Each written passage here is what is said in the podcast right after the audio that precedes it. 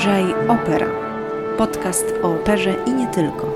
Zapraszam, Katarzyna Tomala Jedynak.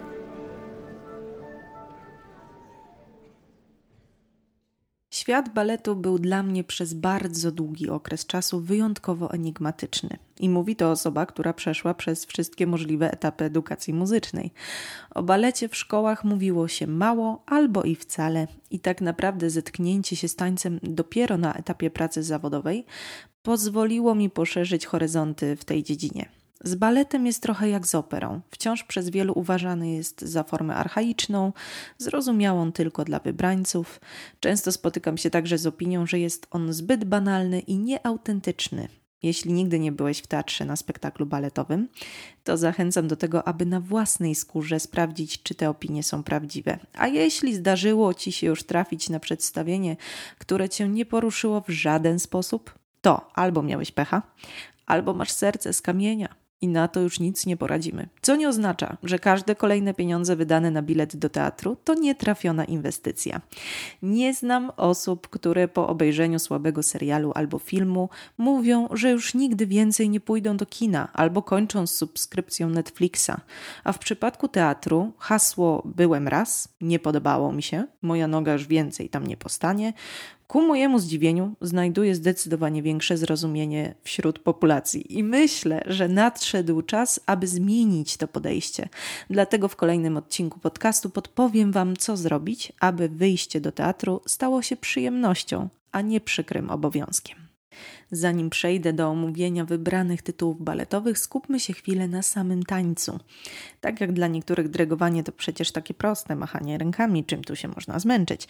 Taki balet może być postrzegany jako w dużym skrócie podskoki, piruety, podnoszenia i przemieszczanie się na czubkach palców z jednego kąta sceny na drugi.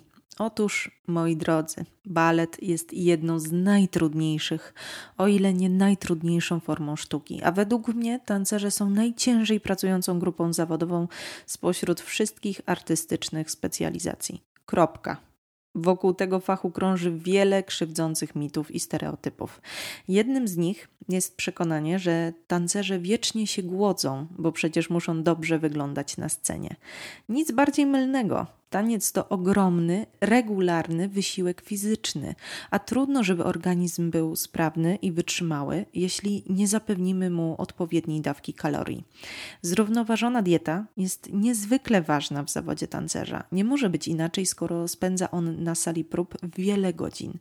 Jego ciało powinno być w pełni sprawne i przygotowane do ciężkiej pracy, a do tego musi się szybko regenerować. Do tego wszystkiego dochodzi kolejny ważny punkt, czyli koncentracja koncentracja. W tym zawodzie pracuje nie tylko ciało, ale przede wszystkim głowa. Często tancerze śmieją się, że po skończonym treningu odczuwają większe zakwasy w mózgu niż w nogach. Dla wielu z nas balet to po prostu taniec, oczywiście przemyślany i wyreżyserowany, ale zapamiętanie wielogodzinnej choreografii nie jest łatwą sprawą i wymaga permanentnego skupienia, szczególnie jeśli w grę wchodzi partnerowanie czy sceny zbiorowe, gdzie każdy błąd z powodu rozkojarzenia wpływa nie tylko na wizualny odbiór przedstawienia, ale może też mieć przykry w skutkach finał w postaci kontuzji. Dlatego tak ważne jest dostarczanie organizmowi niezbędnych składników odżywczych, tak aby ciało nie odmawiało posłuszeństwa i tancerz mógł cieszyć się długo dobrym zdrowiem. Zapewne zastanawiacie się, dlaczego mówiąc o balecie nie padło jeszcze ani razu słowo baletnica. Z bardzo prostej przyczyny. Jeżeli chcemy trzymać się fachowej terminologii, to używamy określenia tancerka, artystka baletu. Słowo baletnica jest określeniem potocznym i same tancerki niekoniecznie za nim przepadają. A skoro zagłębiamy się już w profesjonalne nazewnictwo, to na pewno prędzej czy później zetkniecie się z takimi pojęciami jak zespół baletowy, koryfeje, soliści, pierwsi soliści i pierwsi tancerze. Te terminy mówią nam o tym, które miejsce w hierarchii zespołu zajmuje dany tancerz. Teatry często podejmują się także współpracy z tancerzami gościnnymi, którzy najczęściej są czołowymi solistami zespołów z innych krajów. Zamykając powoli temat nomenklatury, wypada powiedzieć o tytule przyznawanym wybitnym tancerkom, często mylnie używanym w języku codziennym jako zamiennik naszego ulubionego słowa baletnica. Prima ballerina. Tak naprawdę to określenie już jakiś czas temu wyszło z użycia i jeśli chcemy specjalnie docenić i wyróżnić kogoś z zespołu, to przyznaje mu się tytuł pierwszego tancerza lub pierwszej tancerki. Jest to obecnie najwyższy stopień w karierze tancerza, świadczący o jego dużych osiągnięciach, ogromnym talencie, a jego nazwisko pojawiające się w obsadzie niczym magnes przyciąga publiczność na przedstawienie. Tytuł prima balleriny funkcjonuje nieformalnie i najczęściej jest on używany w odniesieniu do tancerek baletu, które stworzyły w swojej karierze wybitne kreacje sceniczne i dały się poznać publiczności jako niezwykle charyzmatyczne i utalentowane artystki ale historia zna przypadki, w których taka nominacja nie zawsze miała podłoże artystyczne, a była bardziej wynikiem osobistych sympatii czy politycznych koneksji, co nie zmienia faktu, że niekłamany zachwyt i podziw talentu czy urody prima balleriny często stawał się zalążkiem powstania wielu wspaniałych dzieł najznakomitszych artystów. I nie mówię tu tylko o pięknych obrazach, utworach muzycznych, literackich, ale również o dziełach sztuki kulinarnej. Jeśli ktoś z Was ma słabe nerwy i nie jadł dziś jeszcze nic słodkiego, to niech lepiej teraz przewinie podcast do przodu o jakieś kilka minut, bo będzie mowa o deserze, który zrobił oszałamiającą karierę w świecie cukiernictwa, chyba nawet większą niż sama artystka, od której nazwiska pochodzi jego nazwa. Beza Pawlowa. Pyszny bezowy tort wypełniony bitą śmietaną i świeżymi owocami, nazwany na cześć rosyjskiej prima balleriny Anny Pawlowej, której sława dotarła do najdalszych zakątków świata, głównie dzięki decyzji o założeniu własnego zespołu baletowego, z którym rokrocznie odbywała międzynarodowe tournée. Legendy głoszą, że podczas pobytu w Australii jeden z kucharzy zauroczony naszą bohaterką stworzył dla niej deser przypominający strój tancerki. Druga teoria głosi, że tort nie został wymyślony na poczekaniu i po prostu został podany artystce, która wróciła zmęczona po spektaklu do hotelu i zażyczyła sobie przygotowania czegoś lekkiego do zjedzenia.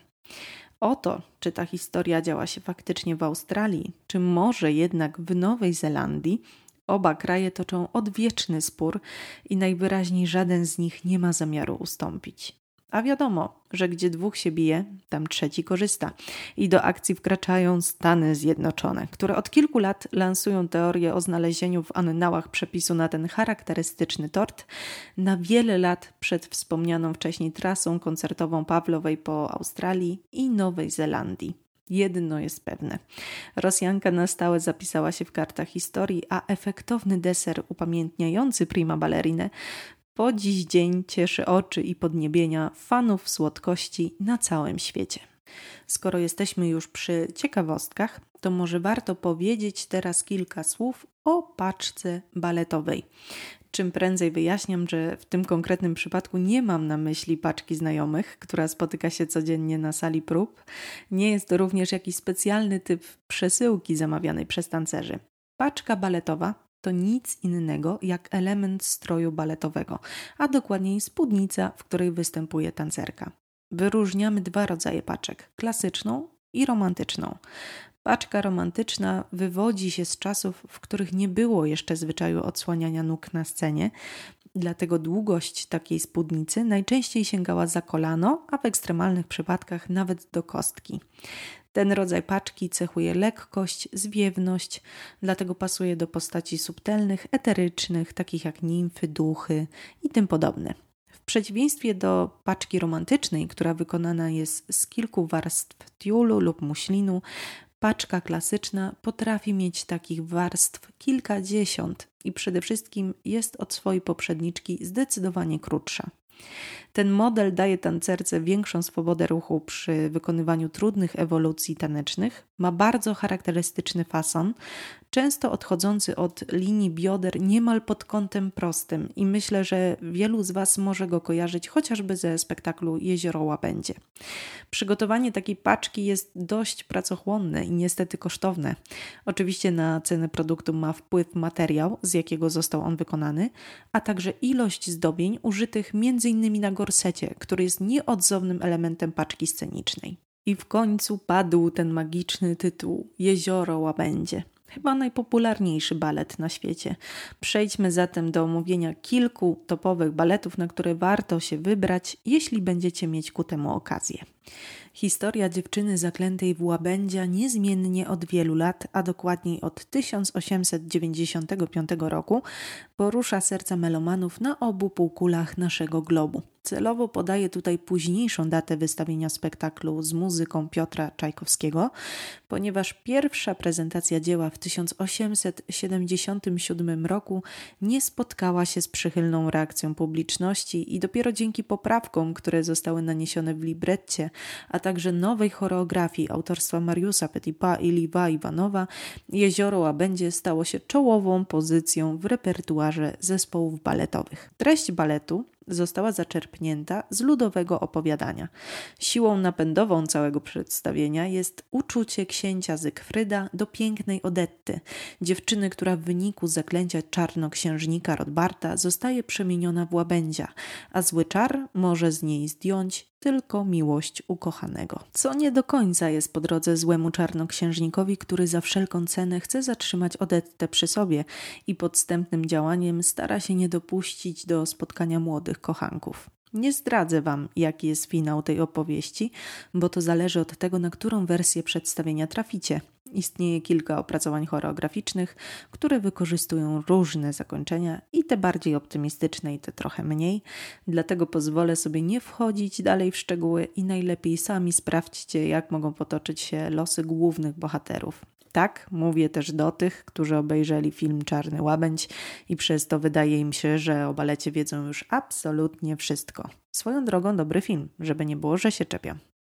Czajkowskiego można śmiało uznać za topowego twórcę baletowych hitów.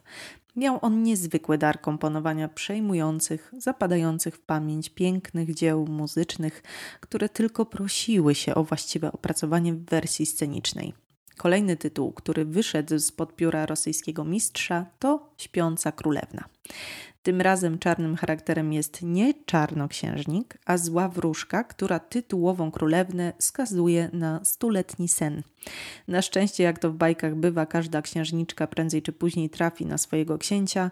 Akurat w tym konkretnym przypadku, jak dla mnie, to ewidentnie się królewiczowi nie spieszyło, ale najważniejszy jest happy end, który jest niepodważalny, bo książę ostatecznie zjawia się i swym pocałunkiem budzi królewnę ze snu, a wraz z nią całe uśpione królestwo a potem już standardowo żyli długo i szczęśliwie. Jednym z autorów libretta był wspomniany już wcześniej Marius Petipa, który miał duży wpływ na to, jak będzie wyglądało dzieło pod względem warstwy muzycznej. Można wręcz powiedzieć, że narzucił Czajkowskiemu styl pisania poszczególnych scen, ich charakter, tempa, co na pewno nie pozwoliło wykazać się kompozytorowi własną inwencją tak bardzo jak w przypadku jeziora, ale wciąż jest to niezwykle wartościowe dzieło, chętnie wykonywane na deskach największych teatrów.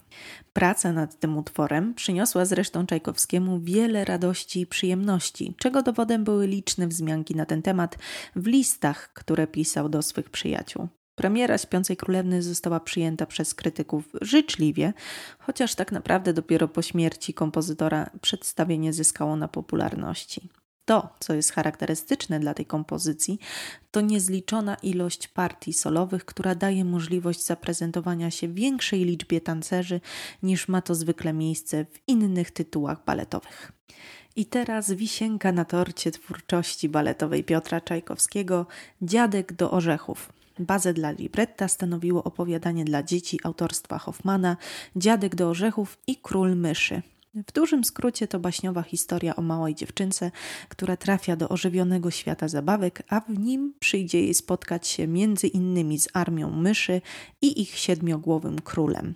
Tak jak nie ma świąt bez filmu Kevin sam w domu, tak żaden szanowany teatr nie odpuści szansy, jaką daje ten gwiazdkowy czas i atmosfera, aby umieścić w repertuarze przynajmniej kilka spektakli dziadka. Zazwyczaj jest ich kilkanaście, ale i tak nie daje to gwarancji, że wszyscy, którzy chcieliby ten spektakl zobaczyć, będą mieli taką możliwość, ponieważ bilety na dziadka do orzechów rozchodzą się jak ciepłe bułeczki. I wspomnijcie moje słowa za parę miesięcy, kiedy najdzie Was ochota, aby wybrać się do teatru na to przedstawienie, bo dziadka uwielbiają i duzi, i mali, i wielu z Was pewnie nawet nie zdaje sobie sprawy, ile melodii autorstwa Czajkowskiego już dobrze zna, bo ma je w swoim telefonie w postaci dzwonków albo nieświadomie wysłuchał ich podczas oglądania różnej maści reklam. Prapremiera baletu miała miejsce w 1892 roku i tym razem również nie wzbudziła wśród odbiorców większych emocji. Gdyby tylko Czajkowski wiedział, ile milionów ludzi zakocha się w jego muzyce zaledwie kilkadziesiąt lat później. Niestety, kompozytor zmarł niespełna rok po petersburskiej premierze. Przechodzimy do kolejnego dzieła, tym razem napisanego przez Ludwiga Minkusa Don Quixote. Libretto według słynnej powieści Cervantesa stworzył dobrze nam już znany Marius Petipa. Obok wielkich dzieł Czajkowskiego jest jednym z najchętniej grywanych baletów na świecie. Ale zanim Minkus zabrał się za opracowanie muzyczne przygód Don Quixota, to balet o tym samym tytule był już wykonywany na dworach królewskich w XVII wieku. Postać szlachcica, który postanawia zostać rycerzem, inspirowała wielu artystów i po dziś dzień wzbudza duże zainteresowanie twórców literackich czy filmowych. Ale w wersji, o której mówimy, to nie na nim skupiona jest uwaga widzów. Najważniejszymi tanecznymi postaciami jest para zakochanych Kitri i Basilio. Premiera baletu odbyła się w 1869 roku na zamówienie Teatru Balszoi w Moskwie i można śmiało powiedzieć, że na stałe zagościł w repertuarze tego teatru, po drodze prezentując się w nowszych wersjach choreograficznych i reżyserskich. Jedną z najbardziej znanych scen tego przedstawienia jest wariacja Kitri, nazywana często wariacją z wachlarzem, która ma dość zawiłą historię. Partytura Minkusa doczekała się wielu niedbałych wydań, które przysparzają badaczom niemałe problemy w ocenie, kto tak naprawdę jest autorem wspomnianej wcześniej sceny. Wielu muzykologów sugeruje, że wariacja tzw. Tak wachlarzowa została skomponowana przez Riccardo Drigo, włoskiego kapelmistrza, który miał ją napisać z myślą o tancerce Matyldzie Krzesińskiej, rosyjskiej prima ballerinie o polskich korzeniach. Swoją drogą, o Krzesińskiej można by spokojnie nagrać oddzielny podcast, bo była to niewątpliwie ciekawa postać w historii baletu. Jedna z niewielu tancerek, której przyznano najwyższy tytuł prima ballerina assoluta, co potwierdzało jej niepodważalny talent, ale także oryginalną urodę i nie ukrywajmy, dość bliskie związki z dworem cesarskim. Ale wracając do wariacji, ze względu na jej ogromne podobieństwo do innej kompozycji Minkusa, powstałej z okazji uroczystej gali koronacji cara Aleksandra III, wydaje się z dużym prawdopodobieństwem, że jednak jest ona jego autorstwa, chociaż trudno określić, dlaczego została użyta w późniejszych wersjach baletu. Jedno jest pewne, jest ona niezwykle efektowna i daje solistce możliwość zaprezentowania wysokich umiejętności. Don Quixote to idealna propozycja dla wszystkich fanów barwnych widowisk, obfitujących bogactwo kostiumów i różnorodność tańców z porywającą hiszpańską energią w tle. Na sam koniec kilka słów o dwóch pięknych baletach, których wspólnym mianownikiem jest nieszczęśliwa miłość głównych bohaterów. Premiera pierwszego z nich odbyła się w 1841 roku w Paryżu, a autor muzyki Adolf Adam potrzebował zaledwie tygodnia na skomponowanie dzieła. Giselle. Romantyczna opowieść o wiejskiej, wrażliwej dziewczynie, która zakochuje się z wzajemnością w księciu przebranym za wieśniaka, który niestety jest już zaręczony z inną kobietą. Kiedy prawda wychodzi na jaw i książę zostaje zdemaskowany, zrozpaczona Giselle odbiera sobie życie. I teoretycznie powinien to już być koniec historii, a to dopiero pierwszy akt. Akcja toczy się dalej i w drugim akcie przenosimy się do baśniowego świata Willit, nocnych zjaw, do którego grona ma dołączyć Giselle. Ten balet był krokiem milowym, jeśli chodzi o wymagania stawiane balerinie. Wykonanie tej roli jest dużym wyzwaniem dla tancerki, zarówno pod względem technicznym, jak i psychologicznym, bo przeobrażenie się z wesołej, radosnej, młodej dziewczyny w neurotyczną, ogarniętą szaleństwem bohaterkę wymaga naprawdę wysokiego kunsztu artystycznego. Talentem muszą wykazać się także tancerze wykonujący balet Siergieja Prokofiewa Romeo i Julia. Jest to jedyne arcydzieło z tego zestawienia powstałe w XX wieku.